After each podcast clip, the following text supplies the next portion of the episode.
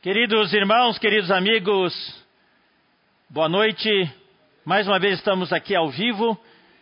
Ah, hoje à noite estamos ao vivo do auditório da igreja em Piracicaba. Amém. Louvado seja o Senhor. Amém. Temos uma pequena plateia aqui, observando-se todos os protocolos de segurança.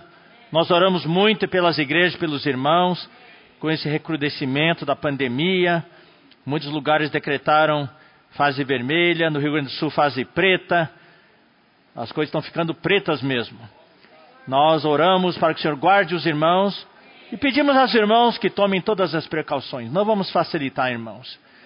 Ah, essa pandemia tem colhido muitas vidas de irmãos. Essa semana, mais alguns irmãos partiram, para nossa tristeza. Então, irmãos, não vamos facilitar, não vamos dar chance para o inimigo, vamos nos cuidar. Amém? Ah, no domingo passado, nós encerramos ah, o período oficial da Conferência Internacional. Concluímos um total de 16 mensagens, ah, quatro no período pré-conferência e 12 no período oficial de conferência. Começando hoje à noite, sexta-feira à noite, e no próximo domingo à noite, e depois por mais três fins de semana, três sextas à noite e três domingos, nós vamos daí concluir as oito últimas mensagens da série, uh, da coluna A Igreja, Coluna e Base da Verdade. São um total de 24 mensagens da conferência que comporão os seis livros do alimento diário. Então, graças ao Senhor, hoje nós estamos aqui em Piracicaba uh, e vamos hoje dar continuidade à palavra que nós uh, paramos no último dia da conferência. Vamos retomar. Nas mensagens nas mensagens 13 e 14 uh, ah, da conferência, nós falamos sobre combater um bom combate, completar a carreira e guardar a fé. Foram duas mensagens bastante extensas e muito intensas também, com muito conteúdo. Hoje à noite vamos na mensagem, estamos na mensagem 17. O título da mensagem de hoje à noite é Reavivar a chama do dom de Deus. Uh, é muito interessante, irmãos, que no livro, nos livros de 1 e 2 Timóteo, Paulo usa de muitas ilustrações, figuras, para poder transmitir uh, a Timóteo e também para os leitores dessa epístola, que somos nós hoje, somos bem-aventurados de termos nas mãos estas epístolas preciosas. Uh, Paulo usa de figuras, Paulo usa de ilustrações. Uh, por exemplo, nós vimos na mensagem, na mensagem 13 e 14 essa figura de combater um bom combate. Você pode imaginar, imaginar a cena. A nossa vida cristã, a nossa pregação de evangelho. No tempo do fim, nós estamos numa guerra. Então você pode imaginar essa cena da guerra. É uma ilustração. Uh, completar a carreira, você pode uh, imaginar essa cena de uma corrida. Corrida. E os atletas todos competindo e o inimigo querendo nos parar e nós correndo. Outra ilustração é o guardar a fé. É um depósito. Algo foi confiado a nós e vem um ladrão querendo roubar. Alguém quer tomar, uns bandidos querem tomar o tesouro, o depósito. Então nós temos que guardar bem o nosso depósito. São figuras, né? Figuras. Ah, também nós temos a figura do próprio tema desta conferência, coluna e base da verdade. Você pode imaginar a figura da coluna. De longe, de longe, você pode ver a coluna ali, imponente, segurando o prédio, segurando o edifício, né? E, como nós falamos, se você visitar as ruínas da Grécia, antiga Grécia hoje, estão lá. Você vai para Corinto, você pode ver as ruínas. É fora da cidade, você pode ver Uh, os edifícios já caíram tudo, mas o que está lá são as colunas. As colunas ficaram, tá? Se você for para 2 Timóteo capítulo 2, você vê lá muitas ilustrações. Você vê a ilustração tá, do soldado que é arregimentado, ele não se envolve com as coisas dessa vida. Você vê o, a ilustração daquele que compete nos jogos, do lutador ou, da, ou do atleta. Você pode ver a ilustração aqui do lavrador, tá certo? Do lavrador. Também quando falamos de manejar bem a palavra da verdade, você tem a ilustração de um marceneiro cortando a madeira com serrote. Tem que cortar retamente, tá certo? Hoje nós vamos ler dois versículos. Vamos abrir nossas Bíblias e ler 2 Timóteo capítulo 1, versículos 6 e 7. O título da mensagem é Reavivar a chama do dom de Deus. A figura que vamos apresentar hoje é de uma chama. É de uma chama de fogo. Algo queimando. Algo queimando, mas que está se apagando. E Paulo está falando para Timóteo, pelo amor de Deus. Eu estou usando essa expressão, tá? Pelo amor de Deus, não deixe essa chama se apagar reaviva esta chama. Pega lá um, um pedaço de papelão, um leque e faz assim, ó. Abana essa chama para ela reacender de novo. Essa é a figura que nós queremos transmitir hoje à noite para vocês. E queremos que vocês, cada um, dê uma olhadinha na sua chama. Dá uma olhadinha no fogo que está dentro do seu espírito. Está apagando? Você consegue sentir o calor? Quem faz churrasco sabe, né? o ponto do fogo, puxa, tá aquele carvão tudo em brasa ali, né? Então, é, você põe a carne e você já ouve aquela gordura caindo em cima da base e tchá, tchá, e se cair muita gordura, aquela chama, opa, olha só. não sei se vocês estão ouvindo, trovejou aqui, caiu muita água aqui em Piracicaba. Agora de noite, quando eu falei, você reacende a chama está trovejando. Até agora está trovejando. Ó. Ó Senhor Jesus, o poder da palavra. Então, uh, uh, essa, essa é a cena. Essa cena. Talvez muitos de vocês, nós já usamos uma vez. E, uh, lembra da conferência de jovens, cujo tema era o fogo não se apagará, se lembra? E na mensagem, uma das mensagens que eu dei, eu usei a ilustração daqueles que estavam carregando a tocha olímpica e correndo um pequeno trecho, cada atleta, cada celebridade tem um trecho para correr e tem que correr com a tocha olímpica acesa. Deus passou uma tocha para nós. Então, nós estamos correndo. O negócio não é só correr. Não é ter o formalismo, formalidade de correr. O seu gesto está tudo certo. Dá uma olhadinha na sua tocha. O fogo está aceso ainda ou já apagou? Ou a sua tocha está fumegando, está correndo, pensando que está com a maior, está abafando, mas a, o fogo já não está mais lá.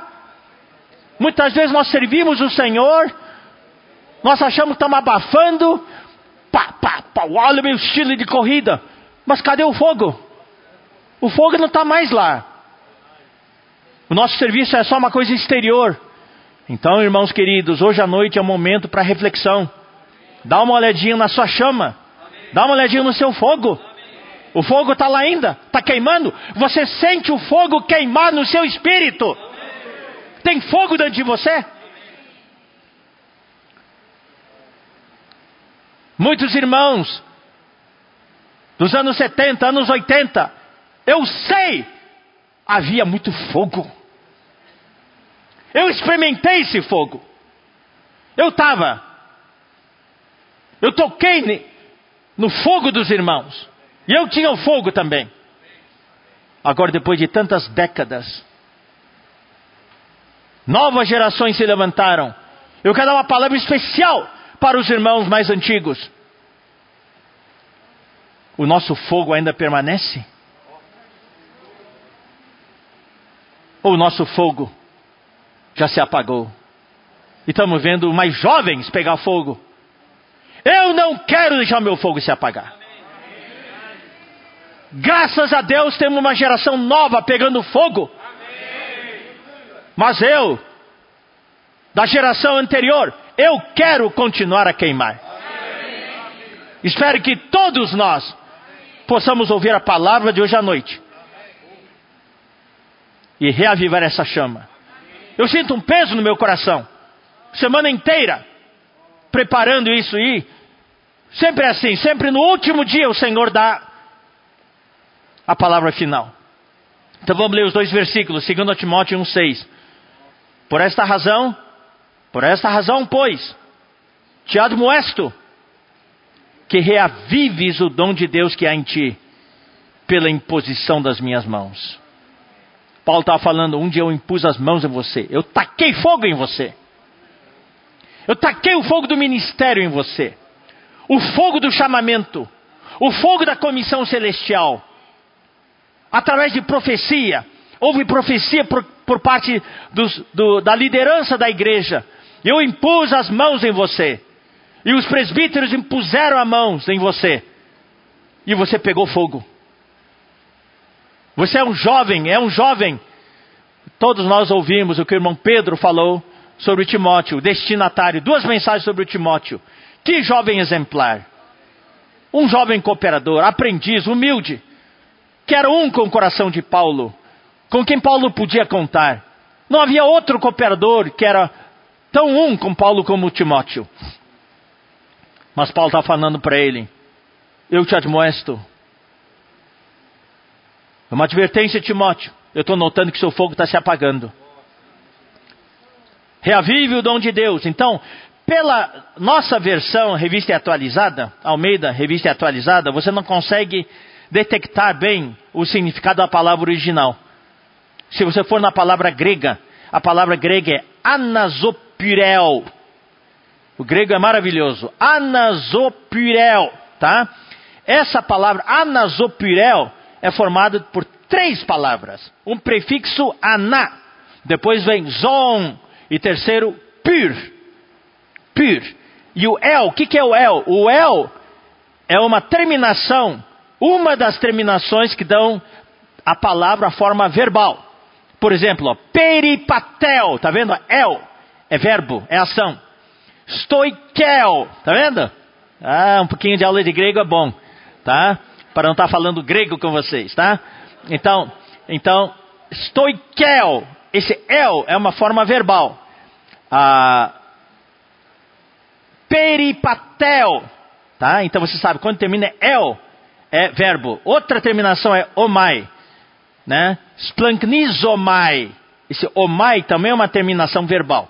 Então aqui é anasopirel. É anasopir e a terminação el, que é verbo. É uma ação. O que, que é aná? Aná é para cima. De novo. Ó, lembre bem. Para cima, de novo. Zon é vivo. Um ser vivo. Um animal, um ser humano. Zon é vida, tal coisa viva. E pir é fogo. Ou seja, para cima, de novo, vivo e fogo. Deu para pegar? O fogo estava morrendo. O fogo estava se apagando. Paulo fala: levanta esse fogo. Reacende esse fogo de novo. E dá vida para esse fogo. Não deixa o fogo morrer. Tomar água para a garganta não morrer. Anasupirel. Então, se você ler a versão, por isso que é bom às vezes ter várias versões da Bíblia, tá? E daí você consegue uh, ver as várias traduções e algumas traduções conseguem transmitir bem. Nova versão internacional, NVI, fala assim: olha só que tradução maravilhosa. Por essa razão, torno a lembrar-lhe que mantenha viva a chama do dom de Deus. Uau, tradução maravilhosa que está em você, mediante a imposição das minhas mãos. A nossa versão fala reavivar o dom de Deus. Claro, o reavivar transmite a ideia de reacender a chama. Mas essa versão internacional, nova versão internacional, é muito boa. Torno a lembrar-lhe que mantenha viva a chama do dom de Deus que está em você, mediante a imposição das minhas mãos. Versículo 7.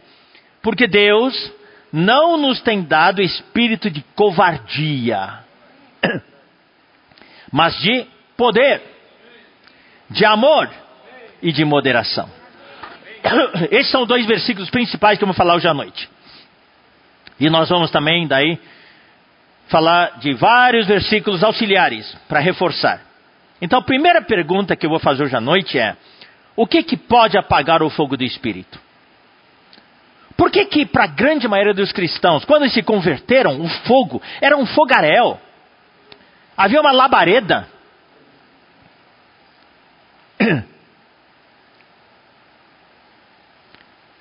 Mas por que que com o tempo o fogo se apaga? Era uma fogueira. Então, vamos ver, eu vou ver, tem vários itens, eu vou só mencionar quatro itens que podem apagar o fogo. Primeiro, é a situação desta era, o declínio. o declínio, a iniquidade na presente era e a propagação dessa iniquidade.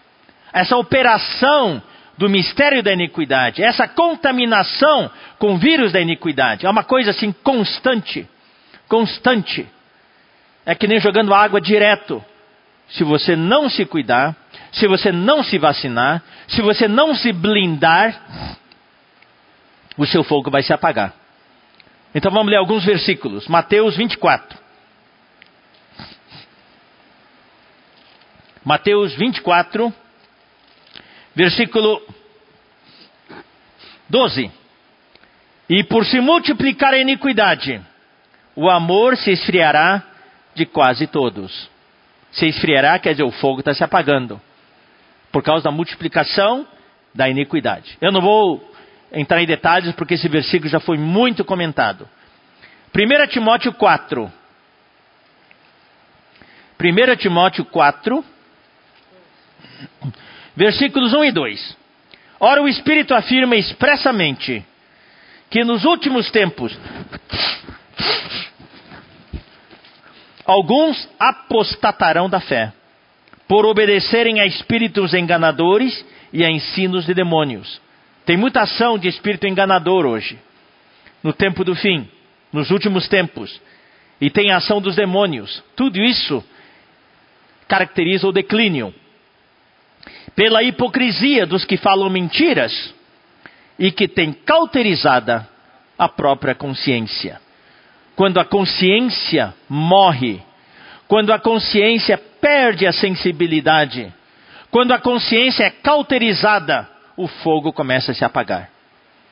Você lembra do versículo que nós lemos na penúltima e antepenúltima mensagem que eu dei? Conservando, quando Paulo fala para os diáconos, conservando o mistério da fé com a boa consciência. Ou seja, conservando a chama do mistério da fé com uma consciência boa. Quando a consciência não é boa, o que acontece? O fogo se apaga.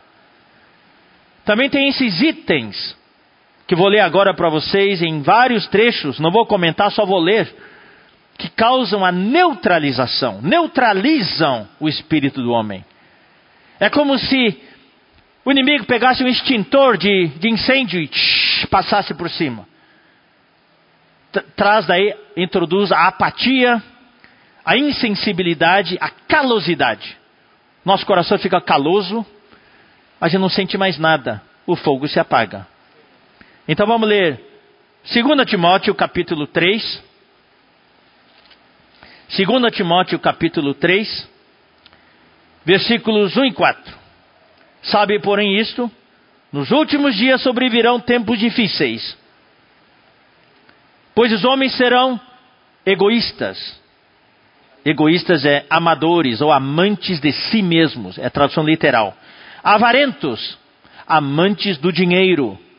Ou seja, dois tipos de pessoas: aqueles que amam a si mesmos e aqueles que amam dinheiro. Jactanciosos, arrogantes, blasfemadores, desobedientes aos pais. É o que caracteriza hoje os adolescentes, pré-adolescentes, crianças. Não existe mais referência.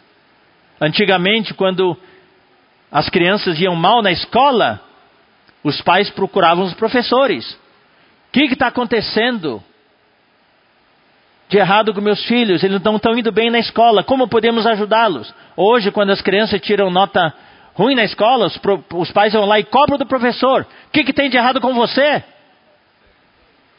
Qual é o seu problema? Os professores são os culpados hoje. A referência mudou totalmente. Desafeiçoados, implacáveis, caluniadores, sem domínio de si, cruéis, inimigos do bem, não amantes do bem amam o dinheiro, amam a si mesmo, mas não amam o bem.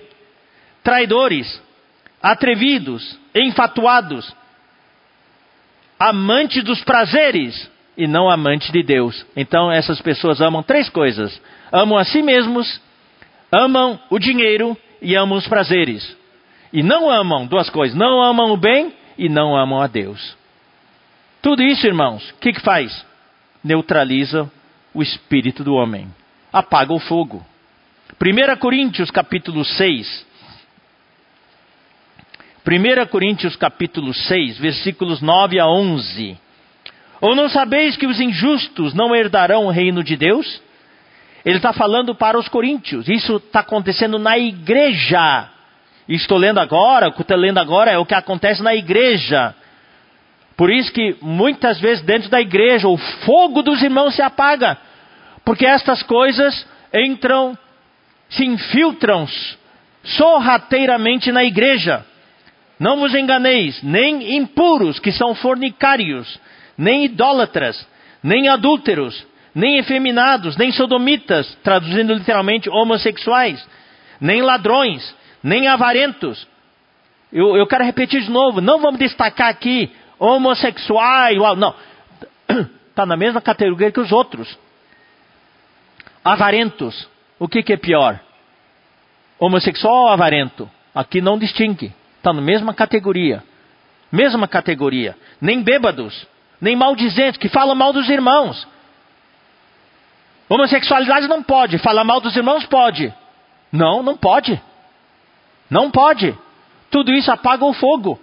Nem roubadores. Por que, que eu falo que não pode? Porque todas essas categorias fala, quem pratica isso não herdará o reino de Deus. Não é só o fornicário que não vai herdar o reino de Deus. Não é o homossexual. Quem fala mal dos irmãos também não vai herdar o reino de Deus. Então essas coisas entram sorrateiramente. Bebedices, bêbados. Daí tem irmãos que amam o Senhor, mas que de vez em quando enchem a cara. Tomam umas e outras. Outras e umas. Quem tem essa prática não vai herdar o reino de Deus. Então essas coisas também apagam o fogo. Vamos continuar, Gálatas 5. Isso é coisa séria, porque Paulo repete isso em três epístolas. Gálatas capítulo 5, versículo 19 a 21. Ora, as obras da carne são conhecidas e são fornicação, impureza, lascívia, idolatria, feitiçarias. Uau, essas coisas são terríveis. Tá bom? Confesso que são terríveis. E os próximos? Inimizades. Tem inimizade? É, mesmo as categorias. Porfias. São contendas. Tem contendas? Ciúmes. Tem ciúmes na igreja? Iras. Tem brigas? Tem, tem, tem gritaria? Marido e mulher gritando um com o outro, irmãos gritando com o outro, discórdias, dissensões, facções. Eu não concordo. Reuniões de serviço são brigas, invejas, bebedices, glutonarias. Uau! E coisas semelhantes a esta, a respeito das quais eu vos declaro, como já outrora vos preveni, que não herdarão o reino de Deus os que tais coisas praticam. Tudo é a mesma sentença para tudo. Isso apaga o fogo. Efésios 5, 3 a 7.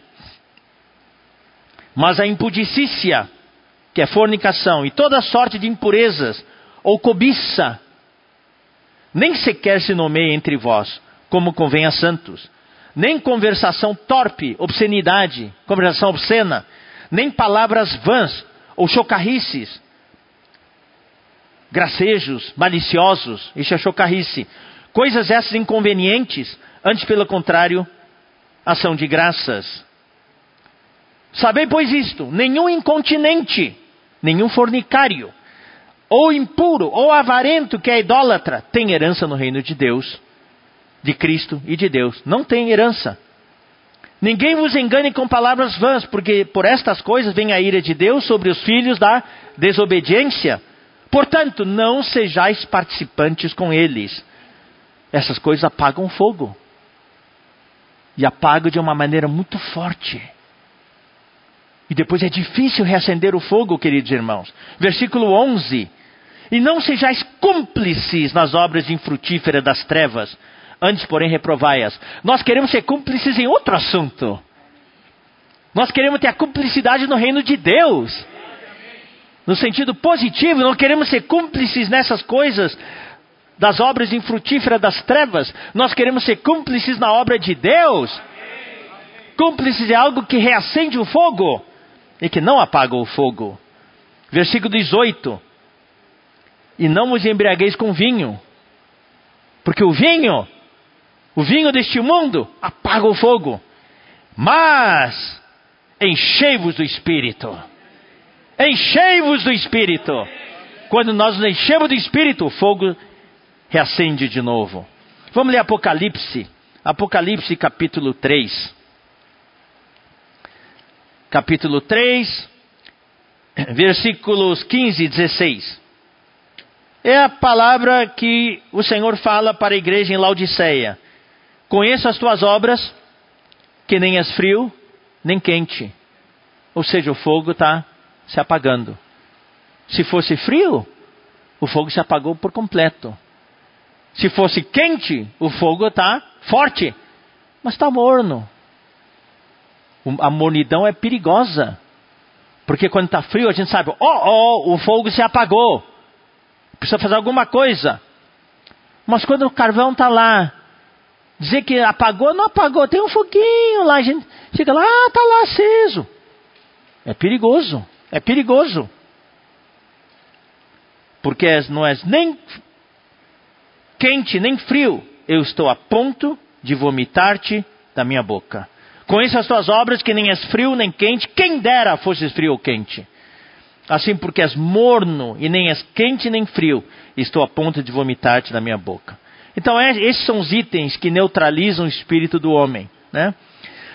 O primeiro item é o declínio. Né? Segundo item, é uma coisa que afeta todos, irmãos, que apaga o nosso fogo. Não é pecado, não é pecado, não é uma coisa maligna, é uma coisa até justificável, mas apaga o fogo. E Jesus falou para nós tomarmos cuidado com isso. São as ansiedades, as preocupações com o nosso dia a dia. Então, Mateus 6,25. Esse é um grande fator hoje. Eu vou dizer uma coisa, irmãos: o inimigo ou usa um para apagar o nosso fogo. Se você não é desse grupo, ele pega outro item para apagar o seu fogo. Tem quatro grupos aqui. Ele vai querer apagar o fogo de todos. Então, Mateus 6, 25 fala o quê? Por isso vos digo: não andeis ansiosos pela vossa vida, quanto ao que vez de comer, nem beber. Está vendo? São as necessidades da vida. Nem pelo vosso corpo, quanto ao que vez de vestir. Não é a vida mais que o alimento e o corpo mais do que as vestes? Especialmente hoje, queridos irmãos, em tempo de pandemia, muitos perderam o emprego, muitos negócios dos irmãos não estão indo bem, os irmãos tiveram muito prejuízo. Algumas empresas faliram, outras fecharam.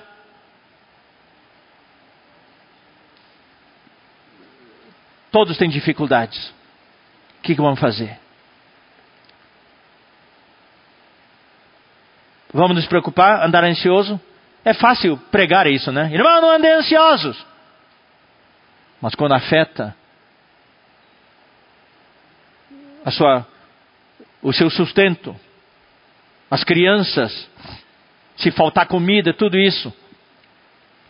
Por isso nós temos a igreja, irmão. Nós temos a oração e nós temos a igreja para cuidar uns dos outros. Quem tem demais não teve demais, e quem teve pouco não, não houve falta. Isso é algo que, isso é o mistério da piedade. É Deus manifestado na carne, na forma de amor que as pessoas não entendem, mas existe na igreja. Versículo 31. Portanto, não vos inquieteis, dizendo: Que comeremos? Que beberemos? Ou com que nos vestiremos?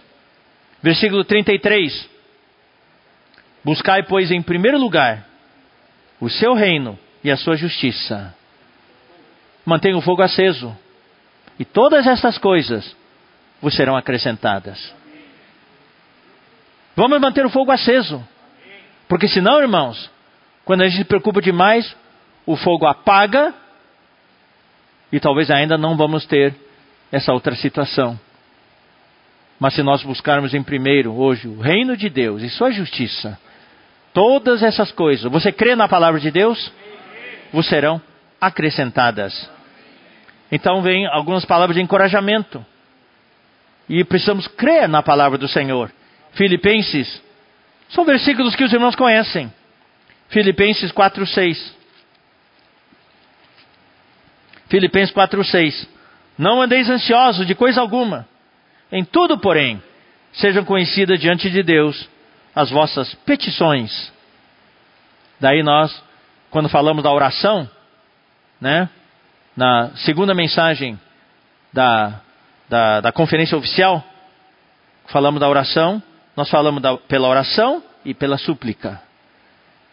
Oração é mais geral e súplica é mais específico, com ação de graças crendo que o Senhor já respondeu, porque é do interesse do Senhor cuidar de nós, para que você e eu possamos continuar a servir a Ele de uma maneira adequada.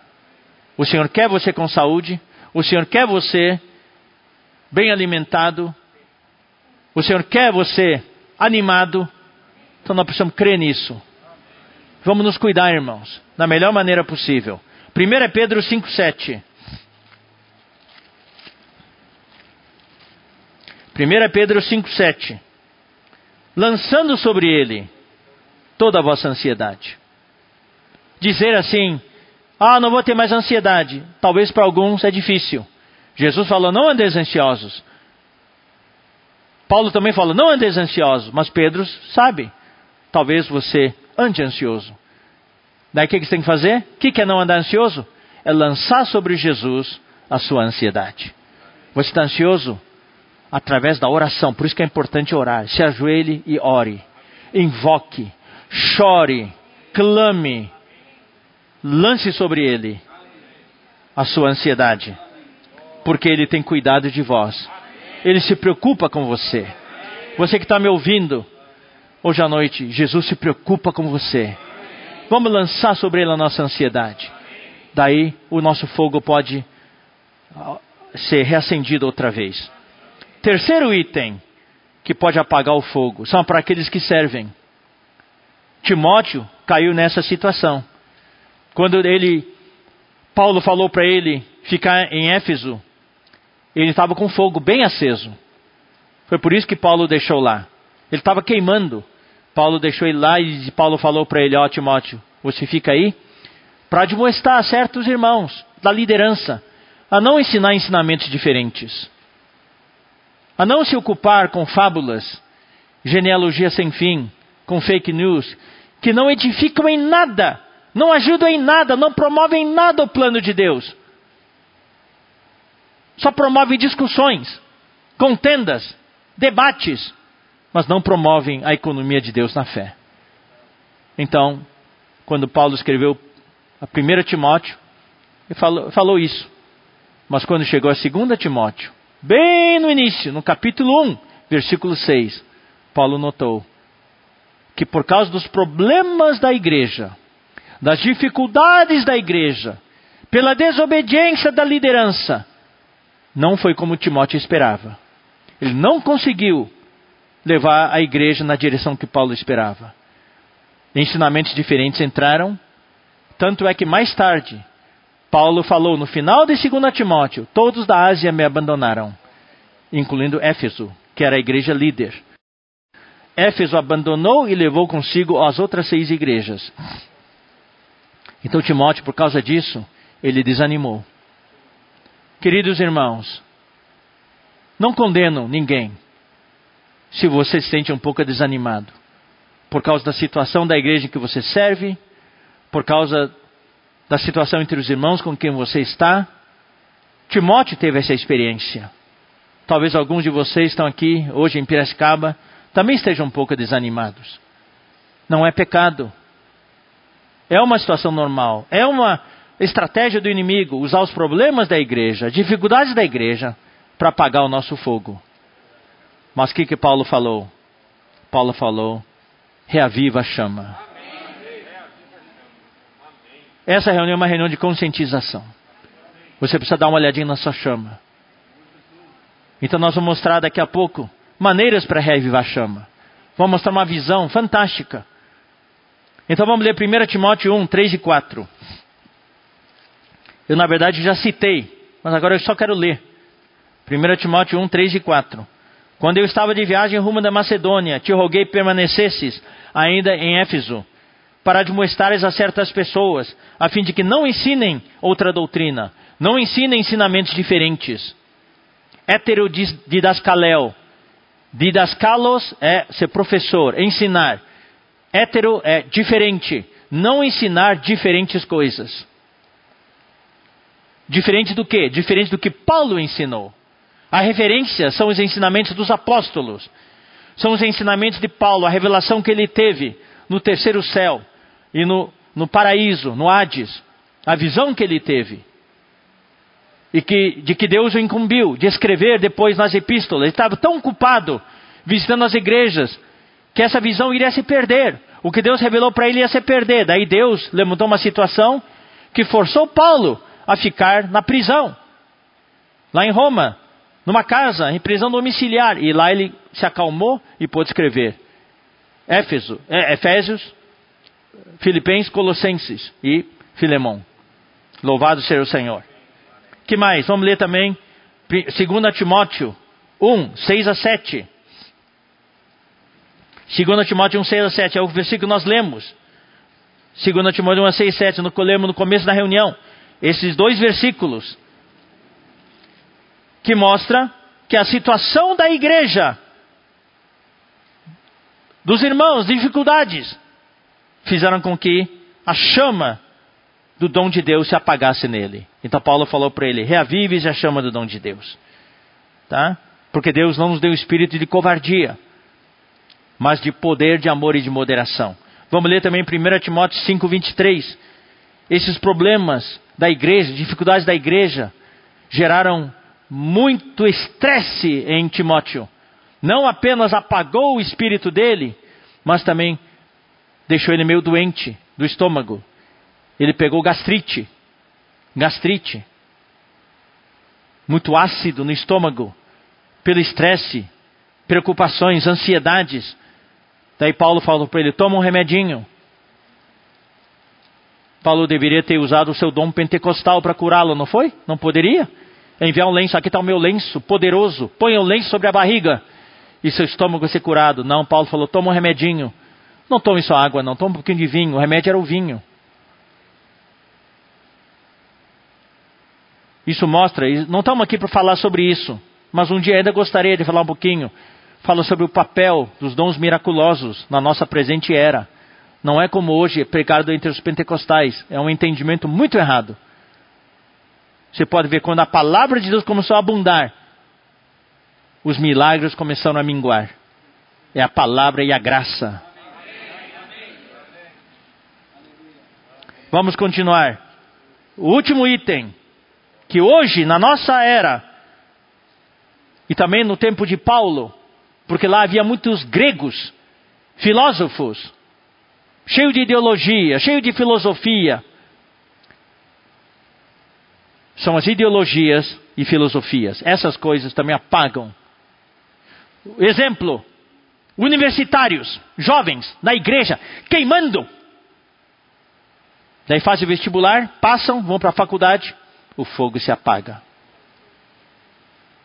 Universitário, eu quero apelar a você. Se guarde, meu irmão. Se guarde. Não se fascine pelas filosofias, pelas ideologias, pela psicologia acadêmica. Não se deixe iludir pela aparência de felicidade que os universitários demonstram, indo para aquelas baladas, aquelas festas. Isso sim é felicidade, é liberdade. Não. Você entra para aquele rumo e depois não tem mais volta. Quantos universitários nós temos que foram para a universidade? Deus atendeu a oração, passaram no vestibular, foram para a universidade e o fogo se apagou. E para nossa tristeza, alguns, um número não insignificante, estão até ateu. Não creem mais em Deus. as ideologias e filosofias. Paulo já advertiu a igreja em Colossos. Vamos ler Colossenses 2. Colossenses capítulo 2, versículo 8. Cuidado! Cuidado! Que ninguém vos venha a enredar. Enredar é emaranhar, apanhar numa rede, enrolar. Só que a palavra grega aqui significa levar cativo, levar prisioneiro. O inimigo vem e captura você e leva você como recompensa dele. Você é o prêmio da batalha. Ninguém venha levar você embora como recompensa, como prêmio, com a sua filosofia, tá vendo? E vãs sutilezas. Tem muita sutileza aí. É a filosofia, as ideologias, conforme a tradição dos homens. Não tem nada da tradição das verdades bíblicas. É a tradição dos homens, conforme os rudimentos do mundo, as coisas elementares do mundo, e não segundo Cristo. Paulo já advertiu: cuidado com as ideologias, cuidado com as filosofias. Se você entrar nisso, você vai ser levado cativo. Você vai ser o prêmio. Eles vão exibir você como prêmio que você foi capturado e levado embora. O fogo vai se apagar. Vamos avançar para o versículo 7, 2 Timóteo 1,7. Porque Deus não nos tem dado espírito de covardia, mas de poder, de amor e de moderação. Então, aqui, irmãos, eu quero ficar um tempinho, falar um pouquinho. Esse versículo 7 nos mostra que a maneira de reavivar a chama do dom de Deus é através do Espírito. Eu quero declarar em alto tom e bom tom que você tem um espírito humano. Hoje, a grande maioria dos cristãos nem sequer sabem que tem um espírito. No máximo, eles sabem que tem uma mente que pode entender a Bíblia. Na igreja, irmãos, nós fomos ensinados desde o início a exercitar o nosso espírito. O homem tem três partes: espírito, alma e corpo. Eu não vou entrar nesse detalhe aqui, senão não saio da mensagem hoje à noite. Mas eu quero mostrar para vocês três versículos que mostram que existe o Espírito de Deus maiúsculo e o Espírito do homem minúsculo. Três versículos onde esses dois espíritos, o Espírito de Deus e o Espírito do homem, estão no mesmo versículo. Existe o Espírito de Deus, que é fogo, e o Espírito de Deus que acendeu o seu espírito, o meu espírito que está dentro de mim. Então vamos ler João 3,6. João 3,6. O que é nascido da carne é carne, e o que é nascido do espírito é espírito. Notem que o primeiro espírito é maiúsculo.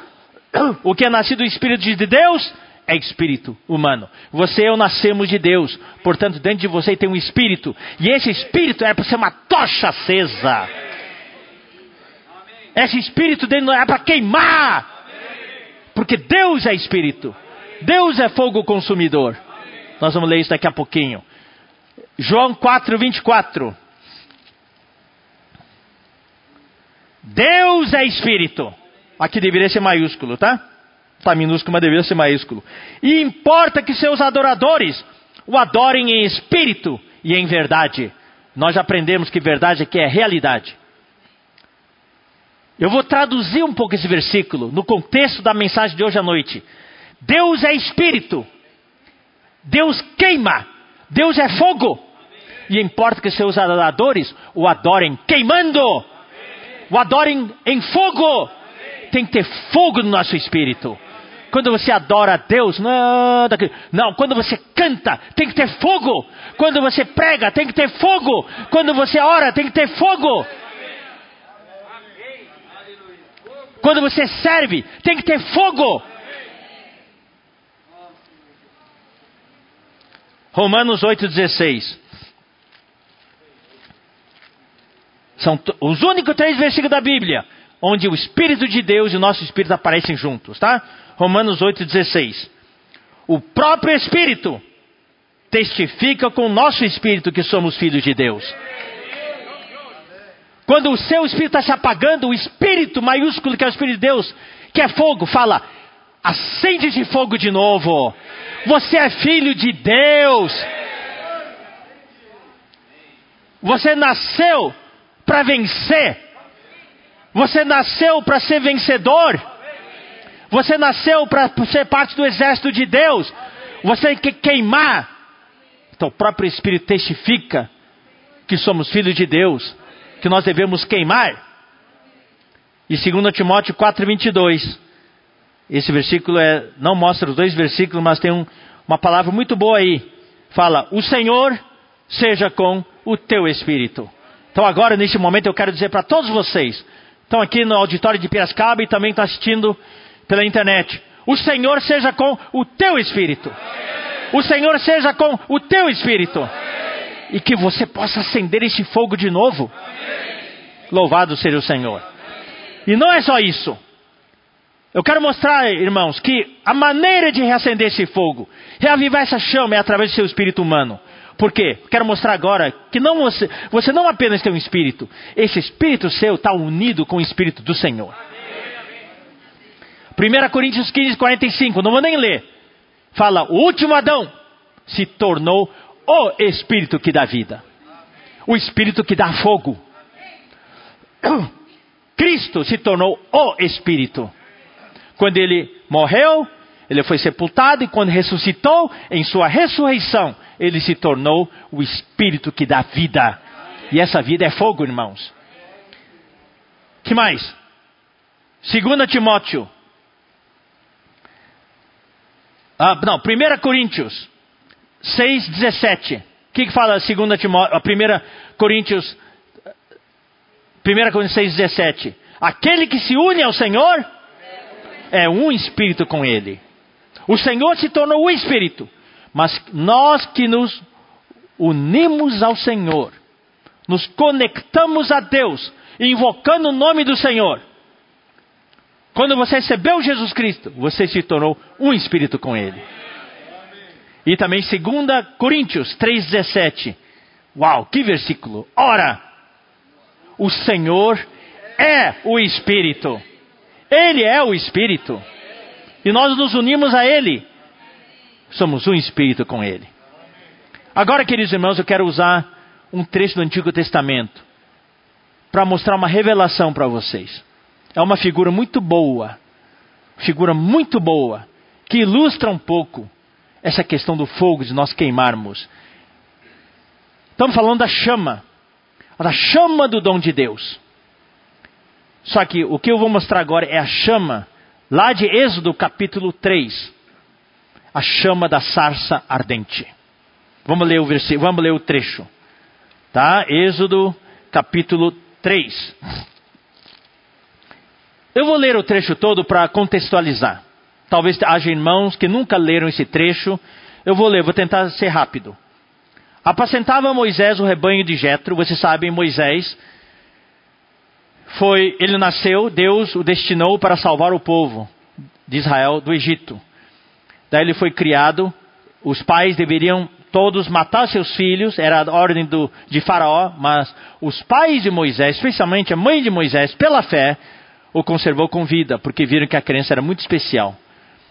E mas quando a criança começou a chorar, não pôde mais como escondê-lo. Daí a mãe de Moisés o colocou num cestinho do lado do rio, para encurtar a história. Daí, pela providência, o que aconteceu?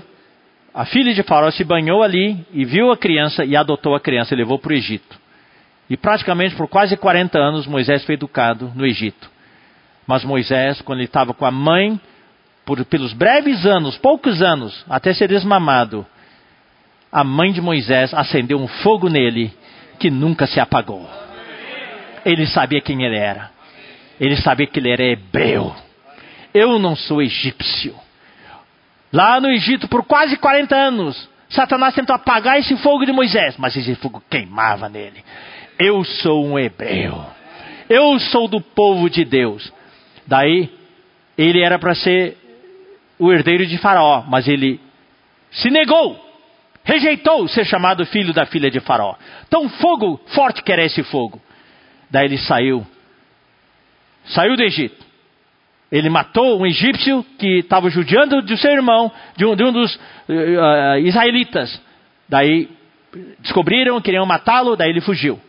E por 40 anos ele ficou sem fazer nada, entre aspas. Deus o treinou. Deus tirou dele toda a sua força natural. E quando ele estava com 80 anos de idade, quando ele, ao escrever o salmo, ele achava que estava no final da vida dele, ele escreveu um salmo falando isso. Aí Deus o chamou. Olha só, como é que foi esse chamamento? Apacentava Moisés o rebanho de Jetro, seu sogro, estava no deserto. Tudo que ele aprendeu, ele praticamente esqueceu. Por 40 anos, ele estava lá longe da civilização e só tinha na frente dele carneiros, ovelhas. Tudo que ele aprendeu, a retórica, a, a, a, os discursos que ele sabia fazer, a eloquência, ele perdeu tudo. E daí, estava lá, levando o rebanho para o lado ocidental do deserto, chegou ao monte de Deus, a Horebe.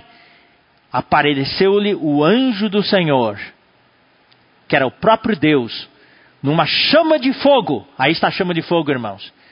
No meio de uma sarça. O que, que é sarça? A sarça é um espinheiro a sarça é um espinho, é uma planta que não tem valor nenhum, só tem espinho. Moisés olhou e eis que a sarça ardia no fogo. E a sarça não se consumia. Queimava, queimava e a sarça continuava lá. Então disse consigo mesmo: Irei para lá e verei essa grande maravilha. Por que, que a sarça não se queima? Vendo o Senhor que ele se voltava para ver, Deus no meio da sarça o chamou e disse: Moisés, Moisés. Ele respondeu: Eis-me aqui. Deus continuou: Não te chegues para cá. Tira a sandália dos pés, porque o lugar em que estás é terra santa. Onde Deus está é santo. Onde está o fogo de Deus, ali é terra santa. Disse mais: Eu sou o Deus de teu pai, o Deus de Abraão, o Deus de Isaque e o Deus de Jacó. Moisés escondeu o rosto porque temeu olhar para Deus. Disse ainda o Senhor: Certamente eu vi a aflição do meu povo que está no Egito. Aí está a comissão, a missão que Deus tinha para Moisés.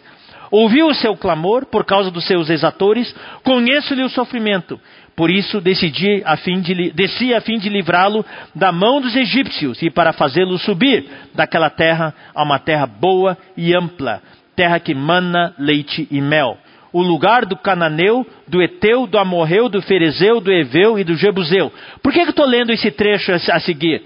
Porque eu quero vincular, irmãos, o fogo com uma missão. Quando Deus aparece no fogo, quando Deus quer queimar, é porque Ele quer passar uma missão, quer passar um encargo para você. E esse encargo só consegue ser mantido quando tem fogo. O que o inimigo quer fazer é matar o seu encargo é matar sua missão. Daí o fogo se apaga. Pois o clamor dos filhos de Israel chegou até mim, e também vejo a opressão com que os egípcios o estão oprimindo. Venha agora e eu te enviarei a Faraó, para que tires o meu povo, os filhos de Israel, do Egito. Então disse Moisés a Deus: Quem sou eu para ir a Faraó e tirar do Egito os filhos de Israel? Deus lhe respondeu: eu serei contigo. E esse será o sinal de que eu te enviei. Depois de haveres tirado o povo do Egito, servireis a Deus neste monte. Disse Moisés a Deus: Eis que quando eu vier aos filhos de Israel e lhe disser: O Deus de vossos pais me enviou a vós outros, eles me perguntarem: Qual é o seu nome? Que lhes direi? Disse Deus a Moisés: Eu sou o que sou. Eu sou o que sou. Esse é o nome do Senhor. Disse mais assim: dirá aos filhos de Israel: Eu sou, me enviou a vós outros. Esse é o nome do Senhor. Lembra dos discípulos? Os discípulos? Quando os discípulos estavam gritando no barco, quando Jesus estava andando sobre o mar, Jesus falou: Não tem mais, eu sou. Quando foram prender a Jesus no jardim, Viemos para pegar Jesus Nazareno. És tu? Ele falou: Eu sou. Esse é o nome dele. Tudo que você precisar, Deus é.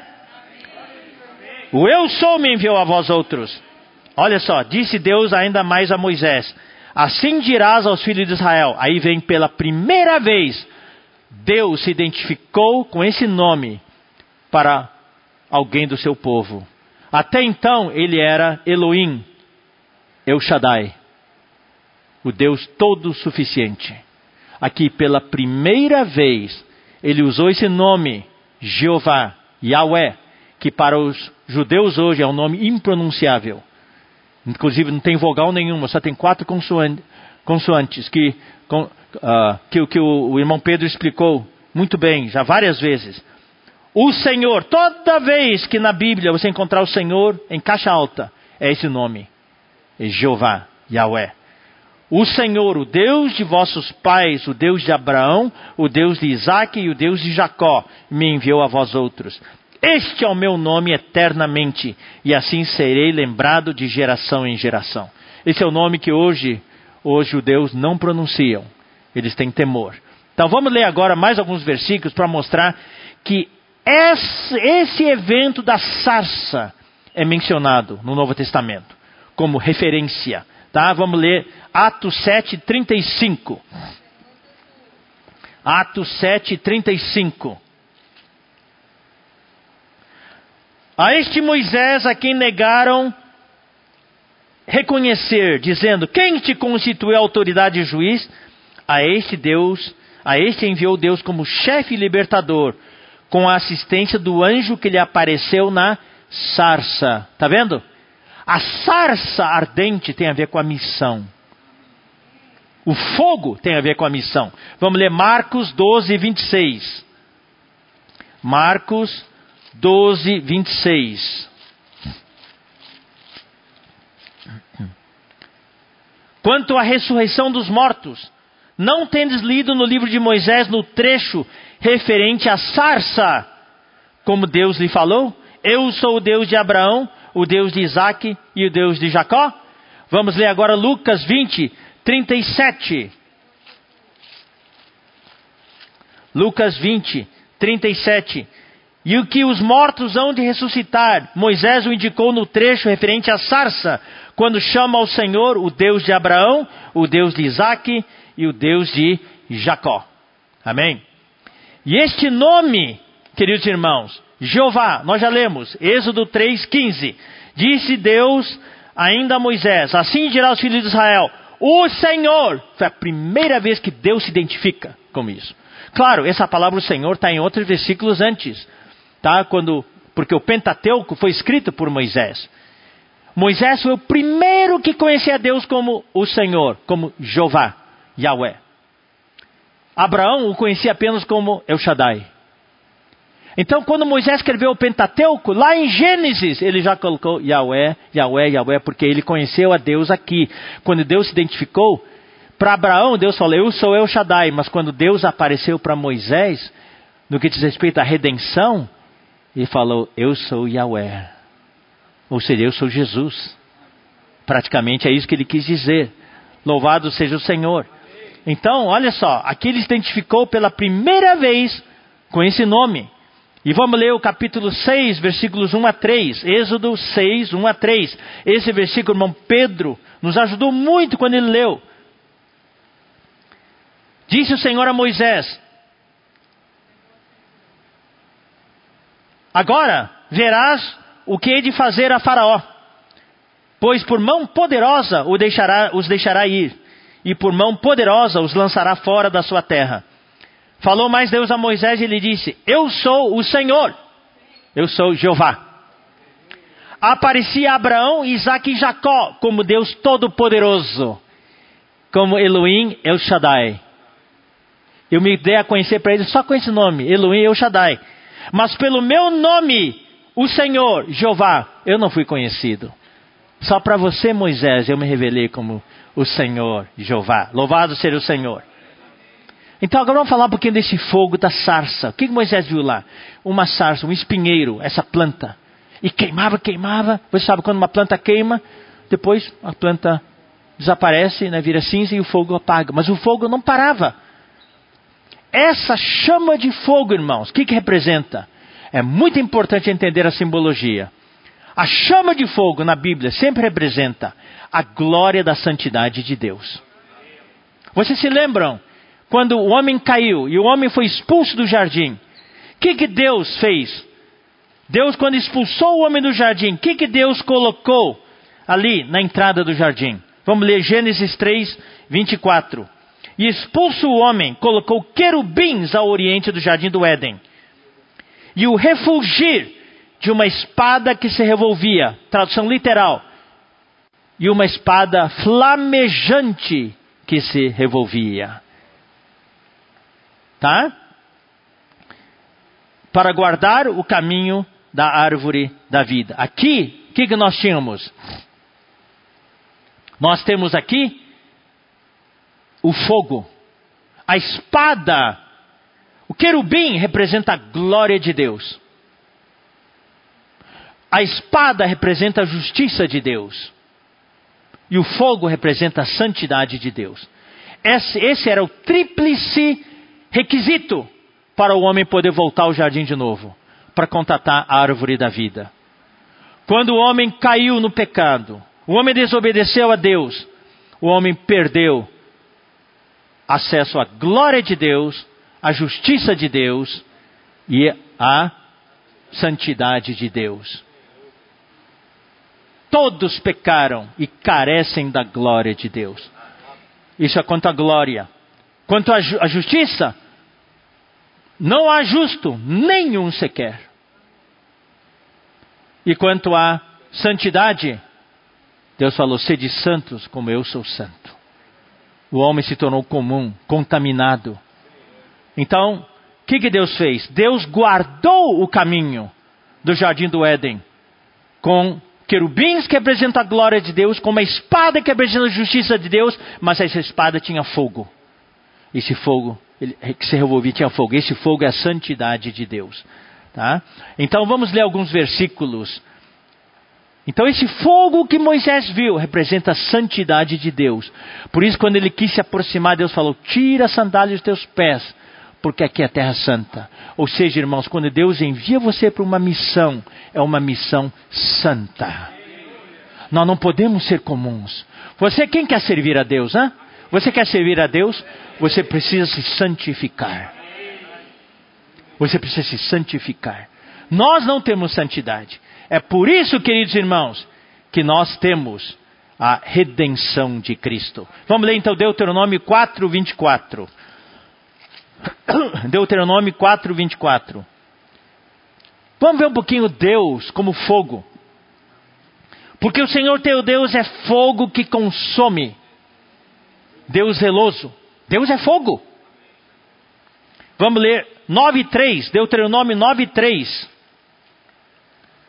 Sabe, pois, hoje, que o Senhor teu Deus é que passa diante de ti, é fogo que consome. Deus é fogo.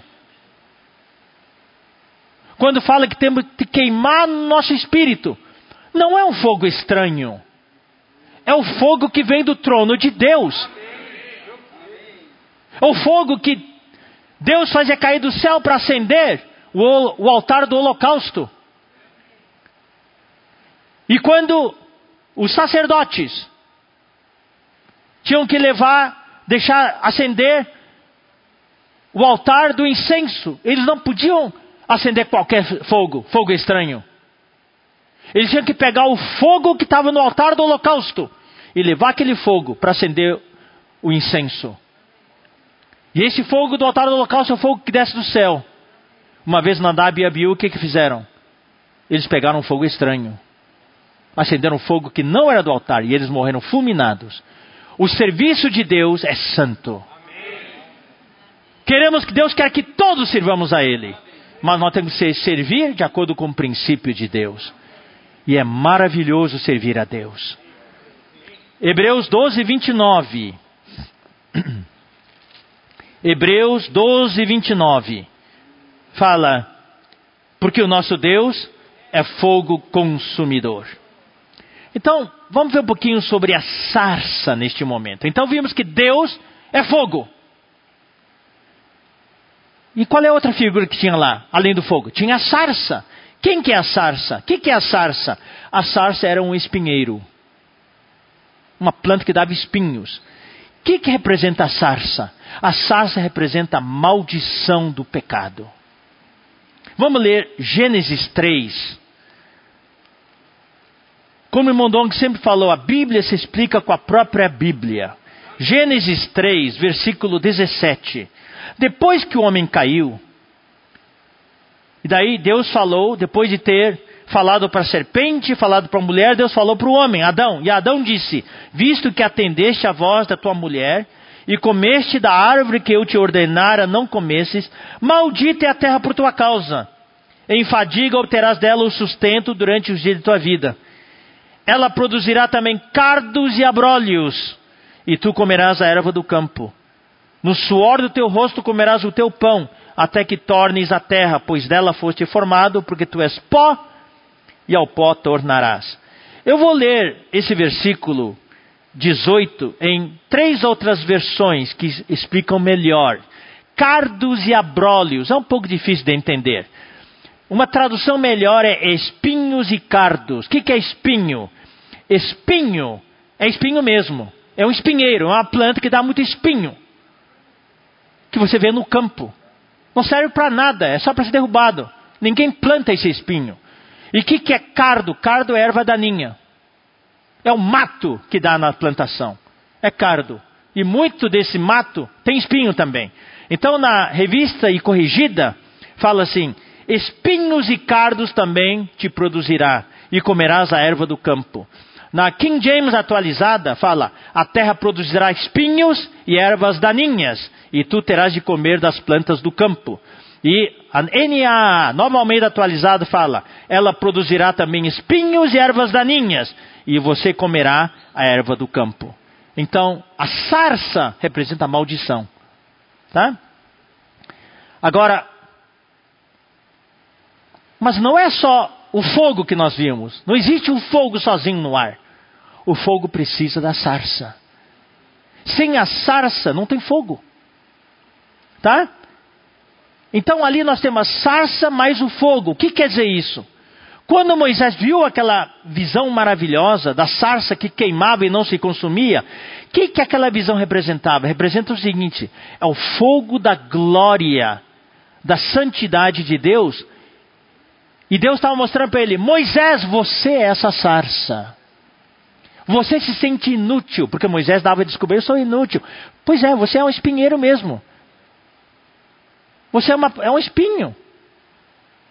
É um espinheiro, aparentemente inútil. Mas eu, como fogo, preciso de você para queimar. Querido irmão, talvez você se sinta um espinho. Eu não sirvo para nada. Essa palavra não é para mim. Eu ouço muito irmão falar isso, especialmente irmã. Essa palavra não é para mim. Eu vou dizer para você, querido irmão, querida irmã. Essa palavra é para você, sim. Ah, mas eu só sou um espinho, inútil. Pois é, mas Deus precisa de você como espinho. Deus precisa de sarças hoje. Você se sente como uma sarça. Deus fala: Eu preciso de você. Então Deus estava dizendo para Moisés: Moisés, eu sou o fogo da glória e da santidade. Eu preciso queimar em você. E eu preciso queimar em cima de você. E quem é você? Você é um pecador redimido. Você é um pecador que foi salvo. Um pecador que foi chamado um pecador que foi salvo da maldição. A sarça representa a maldição do pecado, mas Deus, com a sua redenção, nos chamou, nos salvou e nos livrou da maldição. E o que que nos livrou da maldição? O que que nos salvou? Foi a redenção de Cristo. Então, Gênesis 3, 21. Agora nós podemos montar todas as peças do, da, da, as peças do quebra-cabeça. 3, 21 fala Fez o Senhor Deus vestimenta de peles para Adão e sua mulher e os vestiu. Lá no jardim do Éden mesmo, Deus pregou o evangelho para Adão. Matou um animal, derramou seu sangue e fez peles para eles. Falou: essa pele é a justiça. E o que, que mais? 4:4. Abel, por sua vez, trouxe das primícias do seu rebanho e a gordura deste. Agradou-se o Senhor de Abel e da sua oferta. Abel creu no Evangelho. Ele seguiu os passos de Adão, seu pai. Ele não ofereceu do campo, das frutas do campo, como a, a, a Caim fez. Ele matou um animal. Ele seguiu o princípio da redenção de Deus. Então, voltando para agora Gálatas, vamos para o Novo Testamento, Gálatas, capítulo 3. Gálatas, capítulo 3. Irmão, nós estamos montando aqui o quebra-cabeça, tá? Gálatas capítulo 3, versículos 13 e 14. Cristo nos resgatou da maldição da lei. A sarça era maldita, mas hoje já não é mais maldita. A sarça foi abençoada. Fazendo-se Ele próprio maldição em nosso lugar. Cristo veio e se revestiu da humanidade da sarça. E Cristo morreu naquela cruz como uma sarça revestiu da nossa humanidade. Porque está escrito: Maldito todo aquele que for pendurado em madeiro, para que a bênção de Abraão chegasse aos gentios em Jesus Cristo, a fim de que recebêssemos pela fé o Espírito prometido. Louvado seja o Senhor. Então, Cristo, com a sua redenção, satisfez todos os requisitos da santidade de Deus e removeu a maldição Louvado seja o Senhor. E qual é o resultado? Uau, queridos irmãos. O resultado disso é que antes Deus era Deus, Deus é o fogo, a sarça é a sarça. Mas agora houve a união da sarça com o fogo. Lembra do versículo que nós lemos? Aquele que se une ao Senhor é um espírito com Ele. Deus antes foi chamado, Deus é chamado fogo. Que tipo de fogo? consumidor. Onde Deus toca, consome tudo, tudo acaba, é pulverizado. Mas quando Deus queima na sarça, que somos nós que fomos redimidos, temos a vida dele, a sarça não é consumida. Nós hoje somos o recipiente para conter o fogo de Deus. Individualmente e coletivamente. Resultado da redenção de Cristo é que essa redenção permitiu ao fogo divino, que é o Espírito, unir-se com a sarça, habitar na sarça, que é, somos nós, pecadores redimidos fazendo o fogo e a sarça ser um só.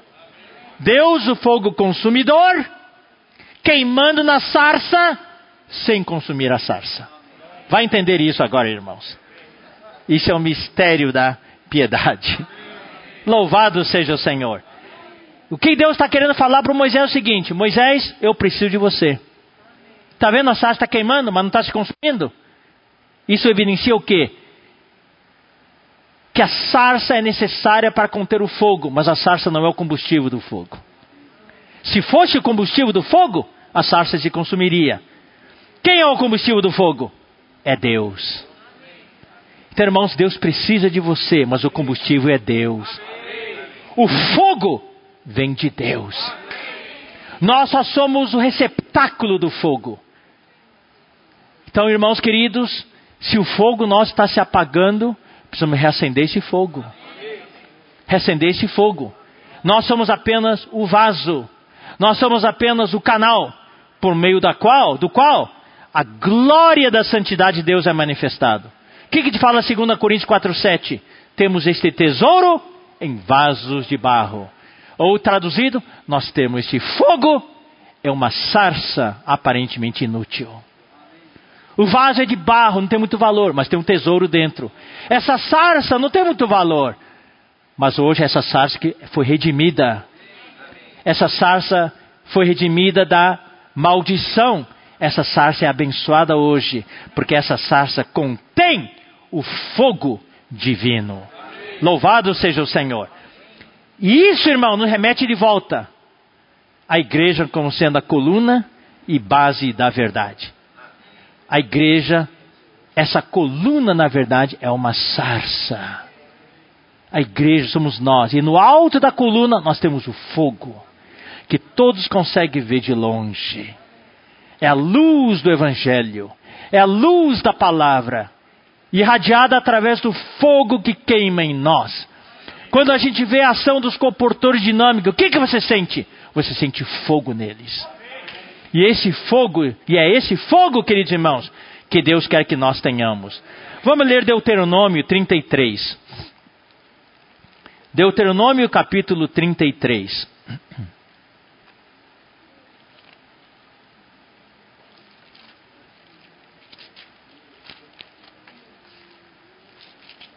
Irmãos, eu estou empolgado, estou muito empolgado.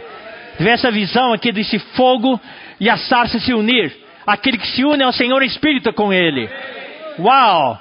Eu sou apenas uma sarça, mas hoje eu seguro o fogo de Deus.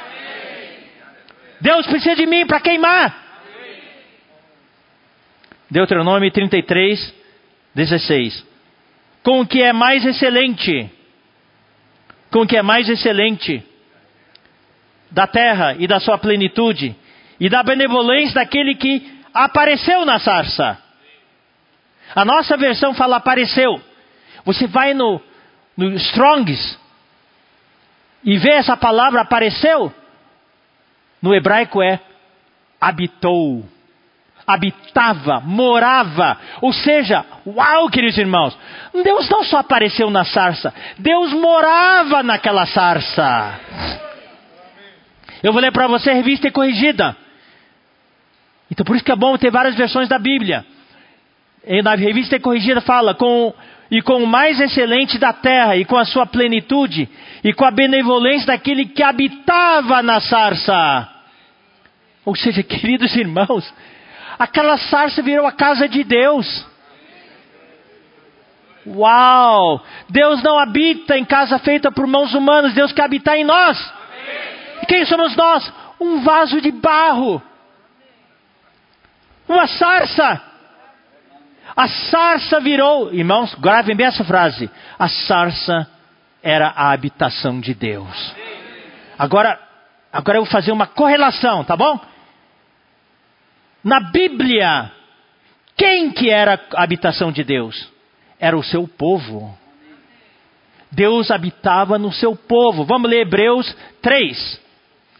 Vamos fazer, use um pouquinho a sua mente, irmãos, tá?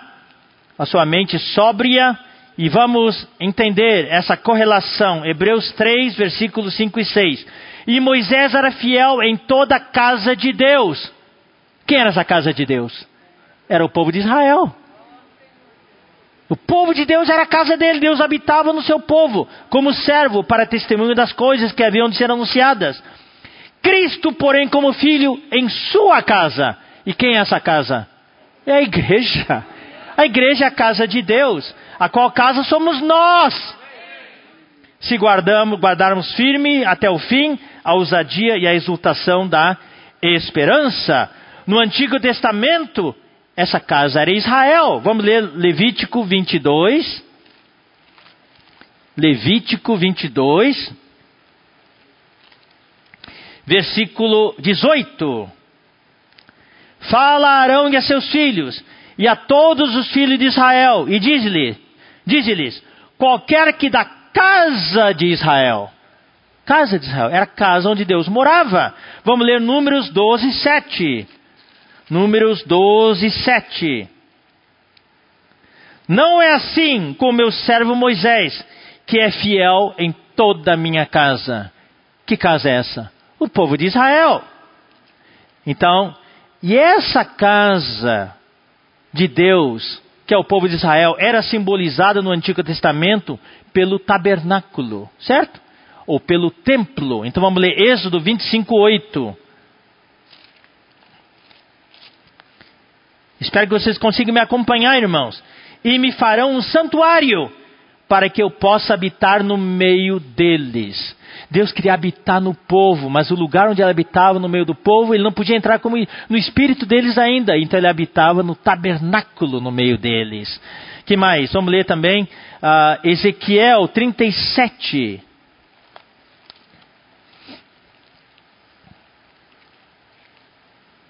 Ezequiel capítulo 37, versículos 26 a 27.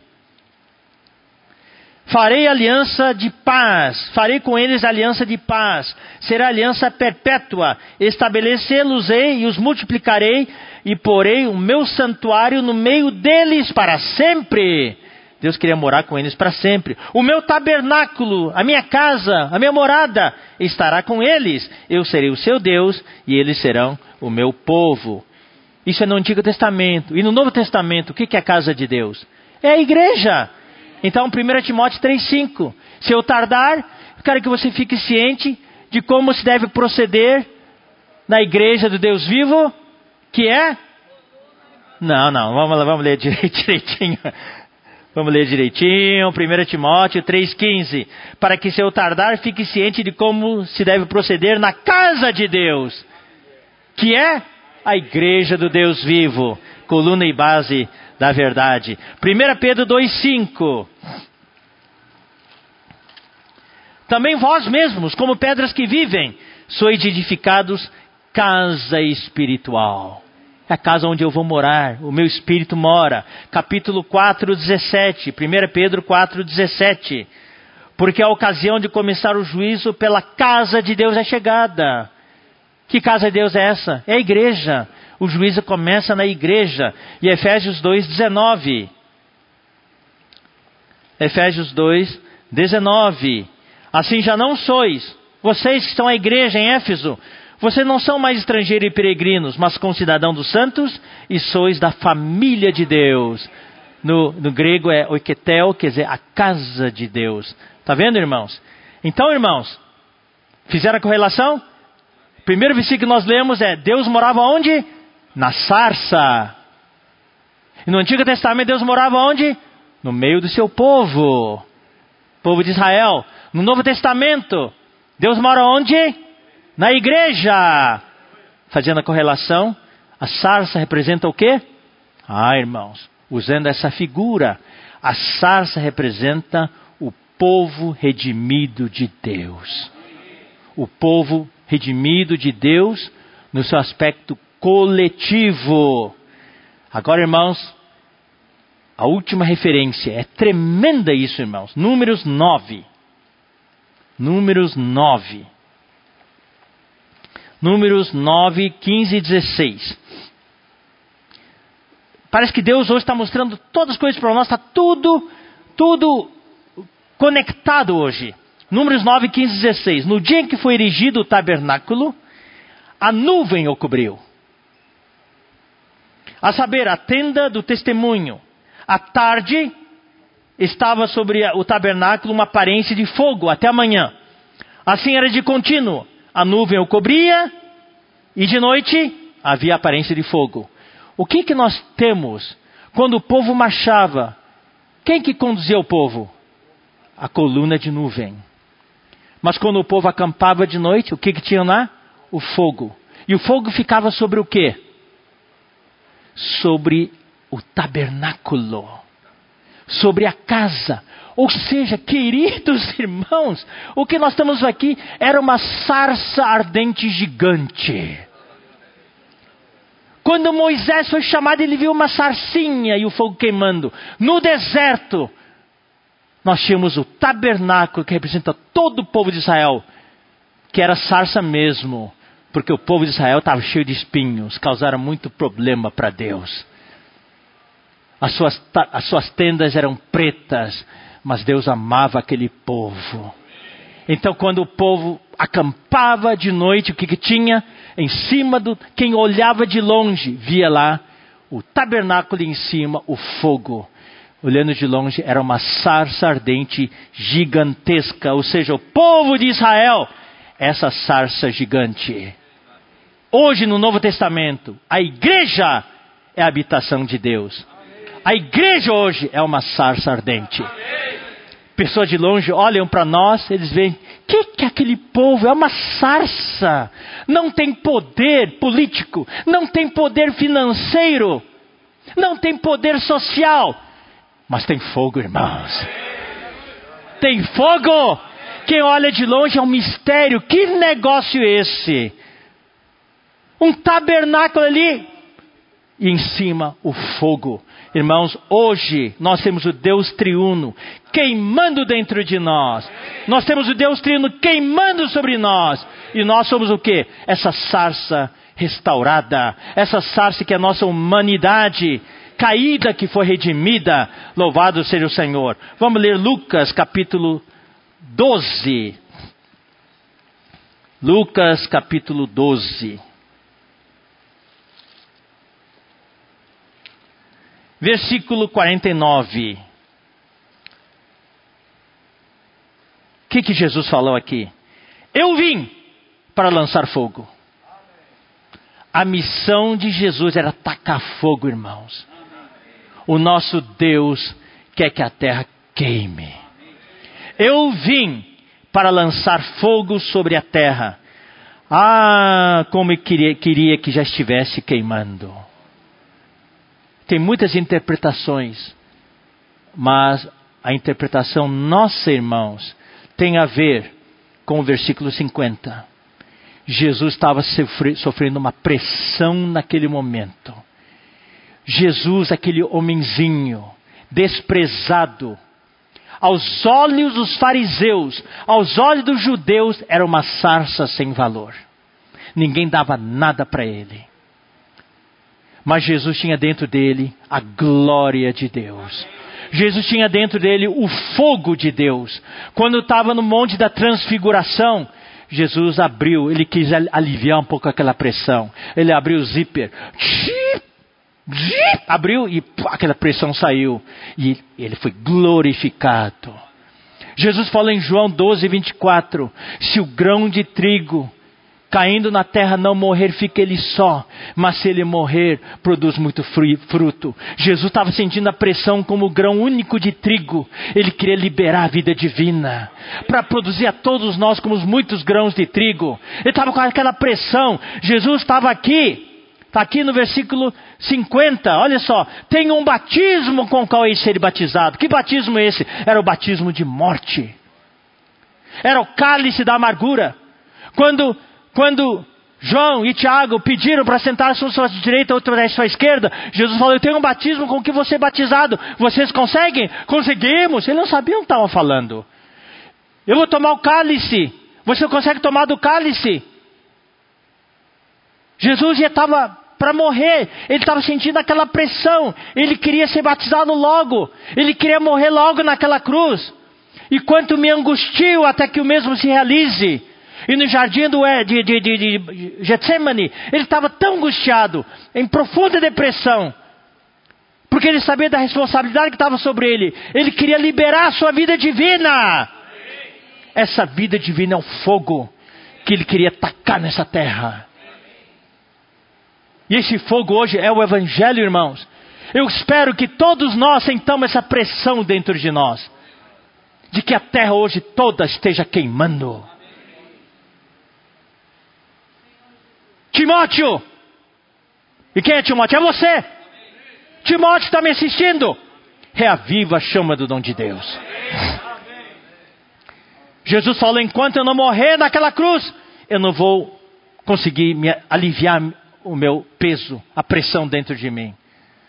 Mas quando Jesus morreu e ressuscitou, quando ele saiu do túmulo, irmãos, era um Jesus aliviado. A vida divina dele, o fogo se espalhou. E o fogo pegou no dia de Pentecoste. Louvado seja o Senhor. Então, Atos 2, versículo 3 e 4.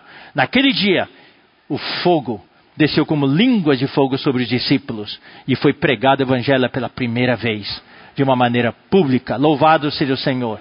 Então, por meio desse santo fogo divino, queridos irmãos, a sarça que era maldita foi redimida e foi transformada para ser a habitação de Deus. Isso é um resumo da economia de Deus. Isso é outra figura, irmãos. É, uma, é um outro ângulo que estamos apresentando hoje à noite. Então, hoje à noite, todos nós, todos vocês que estão assistindo, você é uma sarça, mas Deus quer queimar em você. Não deixe o inimigo apagar o fogo. Não consegui terminar. Não consegui terminar. Vou terminar na semana que vem. Tá? Eu não quero passar muito tempo, não. Mas eu também não quero que o seu fogo se apague. Eu espero que tenha conseguido hoje à noite, que o Espírito tenha conseguido reacender um pouco desse fogo dentro de você. Oh, essa figura da sarça é maravilhosa. Daí na semana que vem nós vamos continuar esse versículo 7 de 2 Timóteo capítulo 1. Daí nós vamos ver a questão de como nós podemos queimar no espírito, tá? O que, que é o espírito de covardia? E como nós podemos combater isso? Louvado seja o Senhor. O que, que é o espírito de poder? O espírito de amor e de moderação. Amém? Deus abençoe cada um de vocês. Reaviva! Eu vou ler o versículo de novo. Por essa razão, eu vou ler no NVI. Por essa razão, querido irmão, querida irmã, aqui em Piracicaba, e de todos que estão me assistindo na internet, eu torno a lembrar a você que mantenha viva a chama do dom de Deus que está em você. Está em você. Não deixe morrer essa chama. Mediante a imposição das minhas mãos. E nós já falamos nas semanas anteriores. Houve imposição de mãos em você, sim. Através da palavra profética. Nós, os que ministramos a palavra, não somos levianos de impor a mão levianamente mas por causa da economia de Deus, do plano de Deus, quero que você se sinta a mão de Deus imposta sobre você, identificando você com a missão de Deus. Louvado seja o Senhor. Mantenha viva essa chama de Deus. Deus abençoe você e até a próxima oportunidade. Amém.